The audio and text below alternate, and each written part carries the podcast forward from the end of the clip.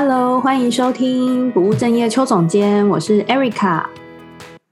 不知道大家最近过得怎么样呢？我自己呢，最近过得还算蛮开心的，因为刚过一个生日，嗯，然后生日是几岁呢？就不说了，因为现在已经到了一种生日好像也没有特别开心的年纪，就觉得啊，又过了一岁，而且以前啊，生日的时候都会觉得啊，好想要跟身边的亲朋好友分享。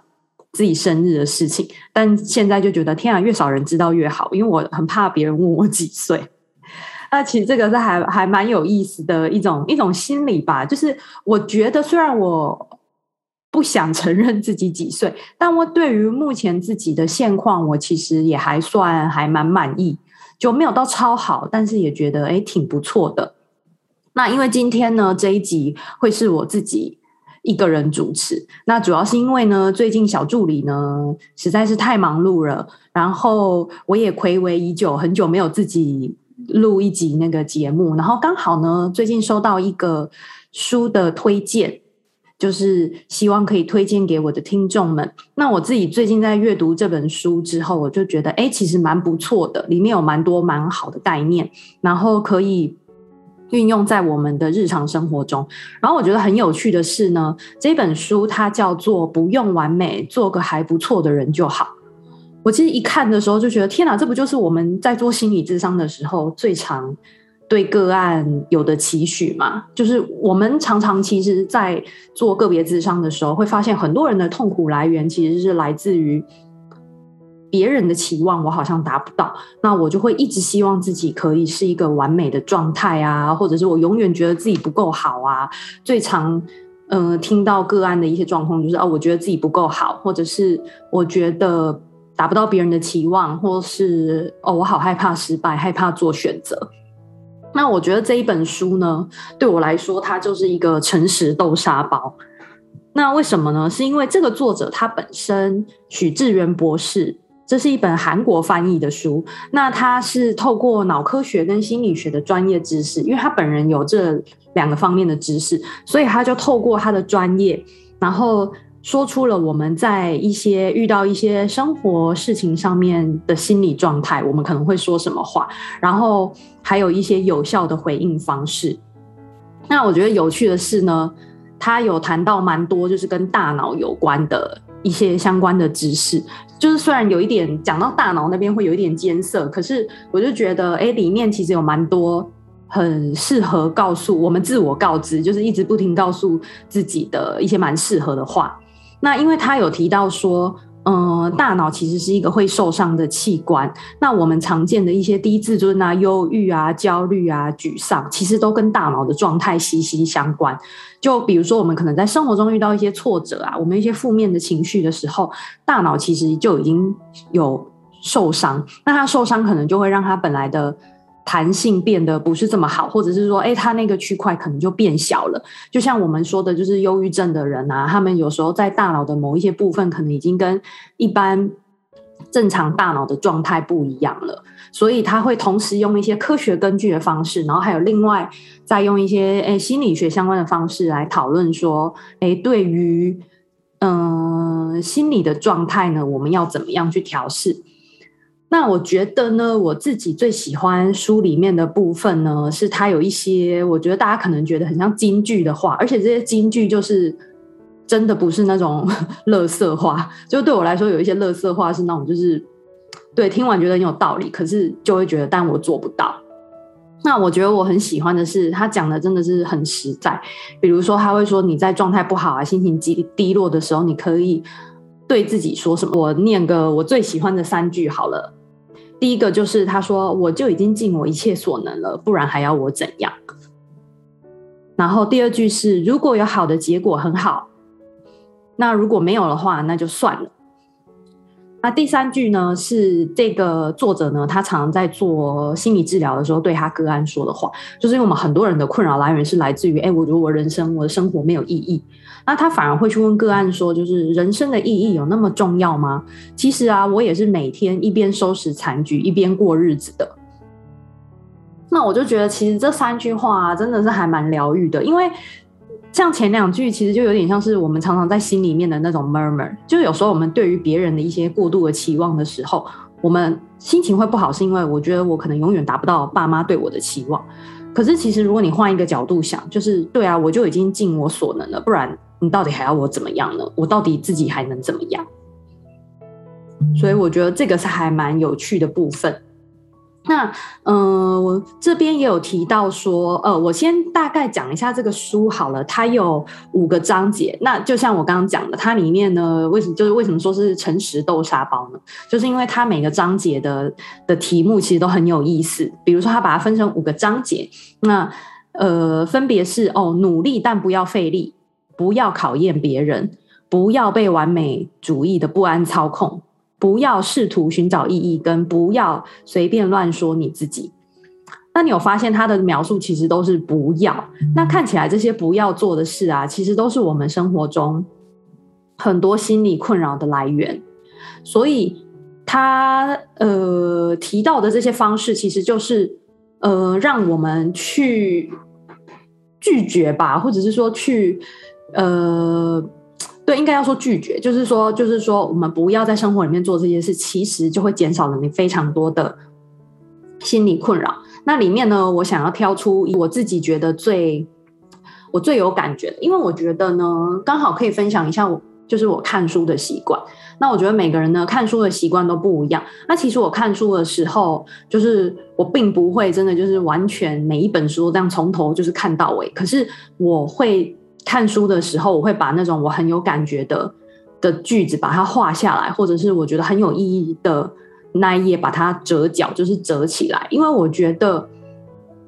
当这本书有一些东西是你真的可以体会，跟你可以学习到的点的时候，我觉得反而才是这本书的意义。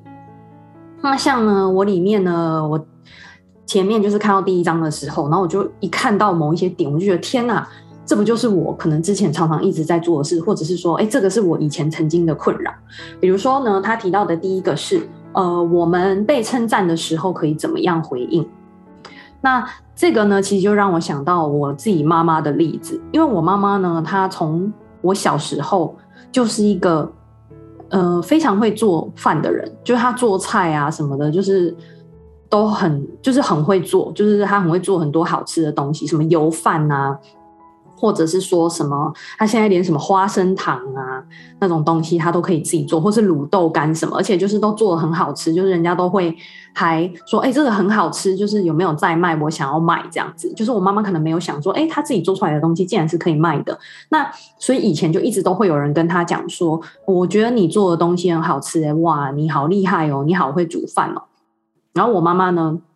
就是非常，他的回应方式就是非常我们华人文化的回应方式，就是要谦虚。所以他最常回的就是大家心里应该都有想法，就是会说啊还好啦，啊没有啦这样子。那我其实从小就是在这样子的，就是我从小就是这样看着我妈妈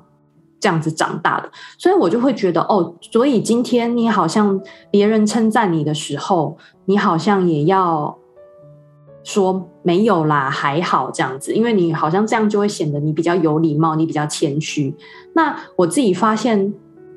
这个回应有问题的时候，其实是到我研究所的时候，因为我印象中我研究所那时候其实啊，我现在回想的话，我其实那个时候算表现得还蛮好的，因为我其实不是本科系的，可是那时候我考上了五间研究所，就是虽然不是那种什么在智商所里面超级顶尖的研究所，可是。至少我考上了五间，那那时候我记得我的指导教授他曾经就对我说：“哦，我觉得啊，你的文笔还蛮好的诶。”然后或者是说：“哦，他知道我一次考上五间研究所的时候，他就说：‘哦，他觉得我蛮厉害的。’那我那时候就会觉得：‘哎，还好吧，大家不是都是这样吗？我没有特别好吧？’然后我就发现这个变成我一个很严重的问题。”那为什么它是个问题呢？就是我没有办法真心好好接受别人对我的称赞，因为我会觉得自己好像不够好。我其实没有像别人说的这么好。然后发现我慢慢发现这样变成一个问题的时候，就是我就会去探索。我常常觉得不够好，就是因为我自己说出来的没有啦，还好，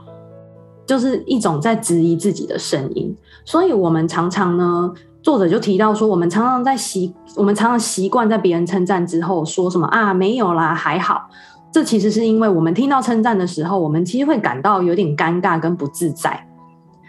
那他反问我们说：“诶，如果你自己也觉得自己真的做得不错的话，你为什么不能好好的接受呢？”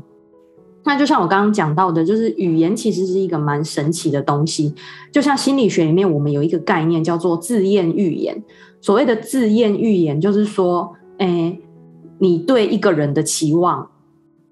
通常就是可能会实现。那比如说，今天我们期望了这个，比如说，呃，孩子父母对孩子的期望好了，如果你相信孩子会做得到，孩子就真的会成功，会做到。那你如果就是一直觉得这个孩子会失败，然后一直用一些很失败的言语，就是啊，你这样他会做好吗？你这样子以后一定会失败的，他就真的会失败。所以我觉得把这个自验预言套到我们自己身上的时候，我觉得好像也是这个样子。当我们回答说哦，没有啦，还好的时候，真的就会变成没有。那这个没有，就是我就会真的觉得我自己其实没有那么好。我会觉得哎，不是，其实我没有做得很好。那听到的人他们会有什么感觉呢？他可能也会觉得说，诶，看起来好像也不是这样啊，你自己好像也不觉得你很好，那我干嘛还要称赞你？那这等到我们自己好像觉得，诶，被称赞的频率低的时候，又会开始想说，诶，为什么别人不称赞我呢？诶，我真的是一个没有用的人吗？就反而会变成一种恶性循环，就是你会期望得到别人的称赞，可是别人称赞你的时候，你又没有办法真心的好好接受。所以，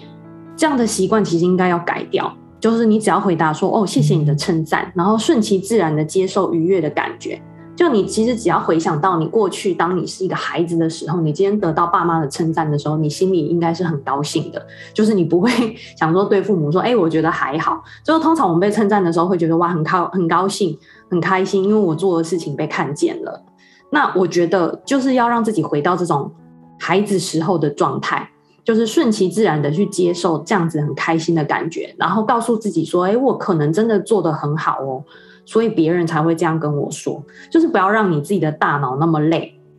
就明明你觉得自己的成就就还不错，然后你又要很脑是口非，就是你的大脑觉得是，可是你嘴巴说出来的就是否定的话。所以我觉得就是要渐渐减少这样子的，好像很不一致的这一种状态。所以呢，我就回到刚刚那个我跟我妈妈的例子。其实我就当我自己意识到说这样变成一个很否定自己的一个一个问题的时候，就是我也在学习的告诉自己说，今天如果别人称赞我的话，我就真的就是把他觉得。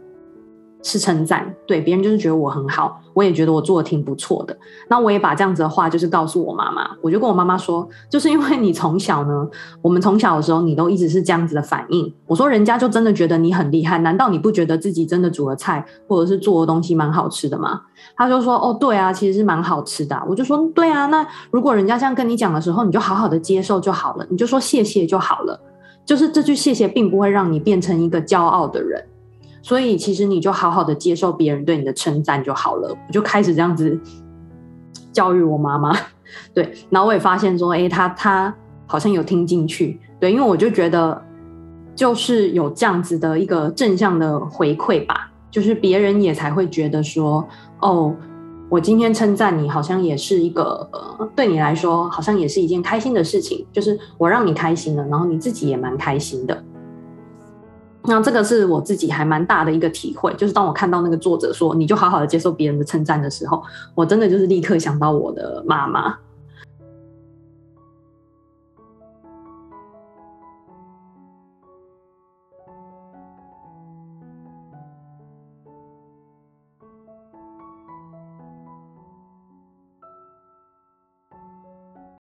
然后呢，另外一个想要跟大家分享的。一个观点是，他提到说，现在的我都是过去的创伤所造成的吗？那作者的回应是说，你的过去并不代表你的未来。这个呢，也是我自己非常非常认同的一点，因为呢，其实有非常多。人他们有心理创伤，包含我自己啦。比如说，我以前曾经我的 podcast 有讲过，比如说以前的老师他们讲的话对我造成的伤害啊。然后就会让我变成哦，我现在对自己比较没自信，或者是说，我没有办法好好的肯定自己之类的。就是说，我们有心理创伤的时候，我们都会觉得说，对，就是因为我过去受到这样不好的对待，所以我才会低自尊，我才会过得这么不幸。那其实确实是这样。其实你把这个责任推给过去或推给别人的时候，好像就会觉得自己比较轻松一点，就觉得对，都是过去的问题。我没有问题，我是因为过去，所以才变成现在这个样子的。那我其实蛮有感觉的，是因为我某一次在做一个个案的时候，然后他们是一对伴侣，然后他们在那个过程中就是有很多的争执啊，或者是很多的他们的价值观非常的不一样。那我其实一整个过程，我就一直听到这个女生，她大概说了五次有吧，她就一直说，就是因为过去发生这些事情，所以造成我的低自尊。所以我才变成现在这个样子的。那我其实听久了，就真的会有一种，对，所以就是你的低自尊，所以你现在什么都不能做，你只是把这个错怪给过去。但是这并不会对于你们的关系有任何的帮助啊，因为你的苦确实是你过去曾经遇到的苦，这个是事实。可是现在这个苦。并没有办法帮助你去解决你现在的问题，这件事情也是真的。所以我就是因为这一次的这个个案的这个经验呢、啊，它就让我回想到我自己的经验，就是如果我一直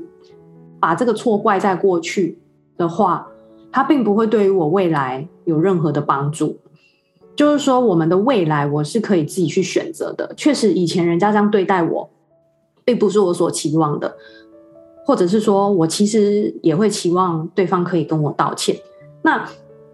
我们实际的来想就好。如果今天真的对方跟我道歉的话，那就好了，问题就解决了。或者是说我就是期望他跟我道歉，但这并不是一件容易的事情，因为很有可能你已经不会再遇到这个人了，或者是说这个事情他没有机会发生。那没有机会发生的时候，可以怎么做呢？就是不要管那些人了吧。因为或许呢，在当时的状况跟年纪，为了要保护他们自己的自尊，或者是他们今天就只是随口说了那么一句话，就他们可能也做了他们最大的努力，或者是说，有时候可能就是我们真的太敏感了，就是别人说话没有那个意思，可能我们就是真的往心里去了。所以，我们唯一可以做到的是重新建构，或者是重新去接纳自己过去的状况。比如说，我现在回想到我过去的状况。我就会觉得，对，确实当时的我可能在学习上还是有很多需要补足的地方，就是还可能学习的不够的地方。但是现在的我可能已经不是那样了。所以呢，在如果你也有类似这样子的状况的话，你其实可以告诉自己说，对，那个时候确实是如此。可是呢，现在的我不一样了。虽然那个时候的我很脆弱，可是现在的我已经足够跟别人建立安定的关系。那或许这些人他们伤害了我，也或许以前的他们已经尽力了，但现在呢，我要守护自己，因为我就是我自己的养育者。因为呢，可以照顾那个时候受伤的自己的人，也只有你自己。所以我们。在心理学里面，或者是大家常常看到一些书上面会讲说什么“我的内在小孩”啊，就是要去安抚你的内在小孩。那这个内在小孩呢，其实就是过去可能因为这些创伤的经验而受伤的那个自己，就是那个很天真、很纯粹，然后曾经受到伤害的自己。那那个过去的自己，其实真的只有现在的你自己，就是够够强壮。可以才可以，就是安慰，好好的安慰过去的那个自己，就能做到这件事情的只有你。如果你期望的是哦，别人要来跟你和解，别人要来跟你道歉，其实这个真的就是把再再次把责任就是给别人，或者是说这是一个没有办法掌控的状况，因为很有可能人家不跟你道歉啊。那难道你就要这样子一直很生气，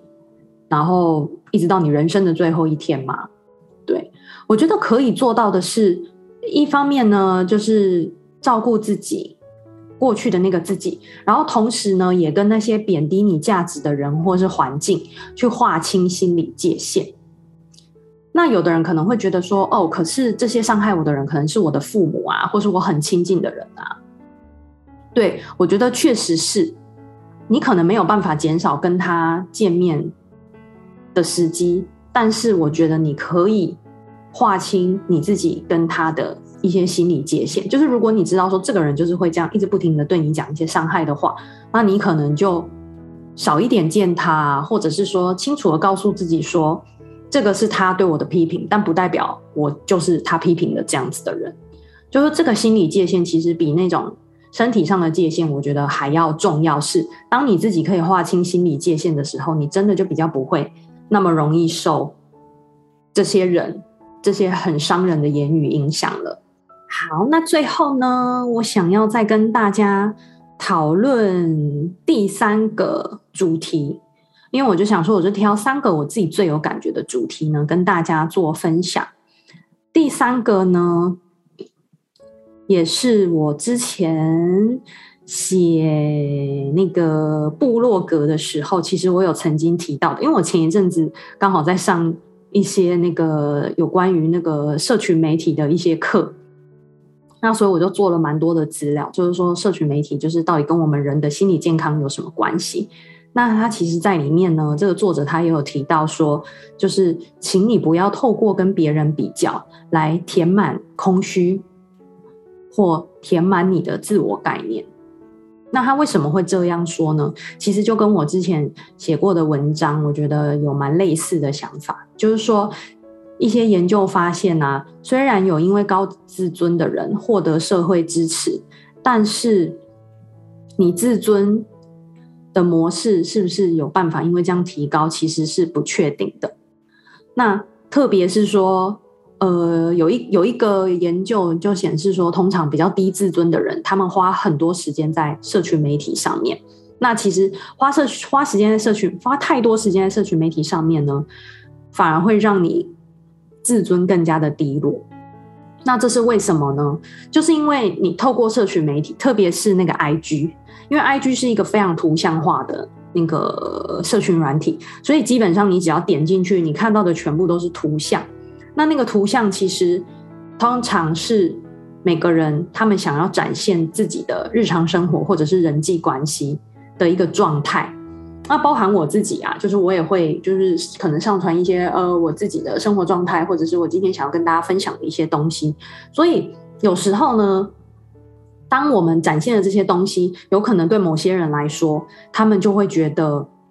哇，好像这个人过得很开心，这个人过得比我好，然后通常你就会很不自觉的去跟好像过得比你好的人来做比较。所以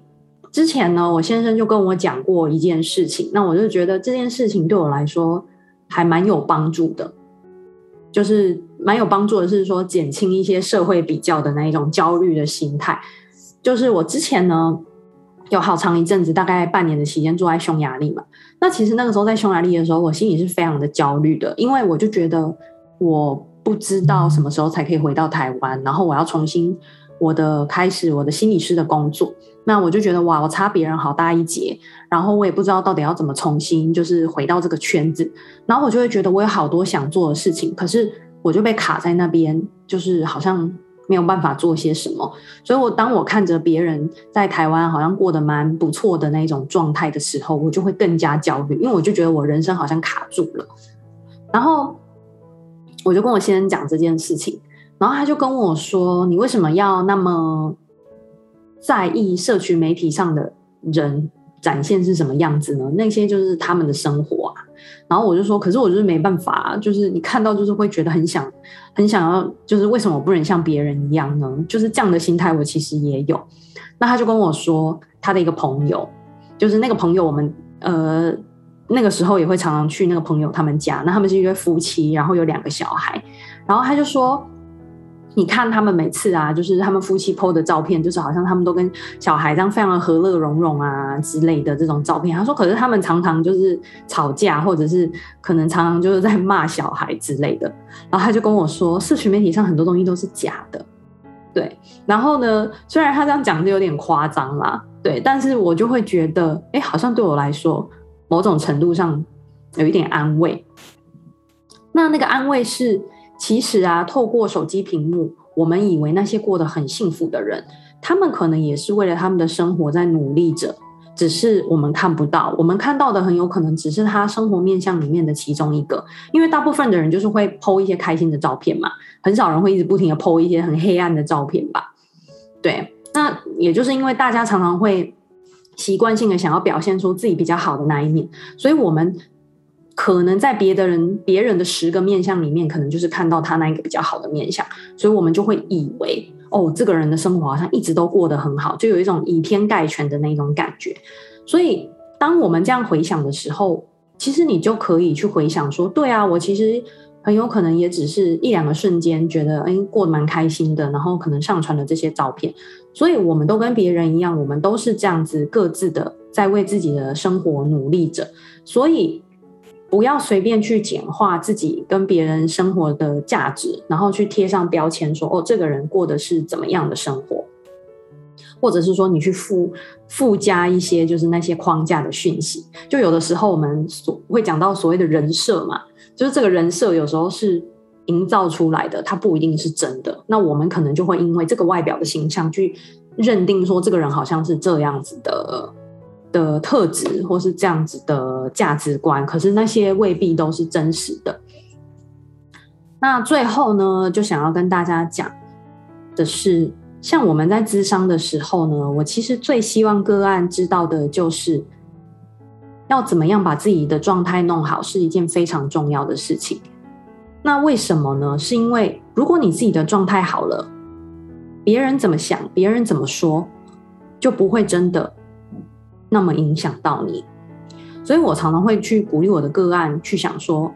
对别人说的这些都非常的重要。那到底对你来说，什么才是重要的呢？你想要的东西到底是什么呢？因为啊，只有你自己感到幸福快乐了，你才知道说你要怎么样让别人也可以有幸福开心的感觉。所以，请随时把自己放在第一顺位。这件事情，我觉得就是人生中最重要的事了。好，我很久呢，就是没有这样子自己一个人录 podcast，其实录的还觉得还蛮尴尬，就觉得好像要一直不停的讲话。那希望呢，今天的这一集我分享的这个书上，我自己蛮喜欢的三个就是主题，然后都可以让大家听了之后觉得非常的有感觉。那这本书呢，就是出版社皇冠出版社它。在邀请我阅读的时候呢，也提供了一本证书要给我的听众。那我会把这些详细的资讯呢放在我的 Instagram 上面，然后我们会有一个抽奖的时间，然后呃，只要你符合我们活动的标准就可以抽奖。那抽奖之后呢，出版社会把这本书寄到你家。那希望可以透过好好的阅读，然后重新思考自己的人生，让自己可以越来越开心跟幸福。好，那今天我们的 podcast 就到这边。那如果你觉得诶听起来还不错，你想要参加，那你也可以就是去看我的 IG，我会放在我的节目资讯栏。然后，如果呢你喜欢我的 podcast，欢迎到那个 Apple Podcast 上面帮我打新评分，或者是留言，或是推荐给别人。那你如果你有什么想说的话，或是想要合作的，也都欢迎透过我的 IG 或者是脸书搜寻“不务正业邱总监”就可以找到我喽。那我们就下礼拜再见喽，拜拜。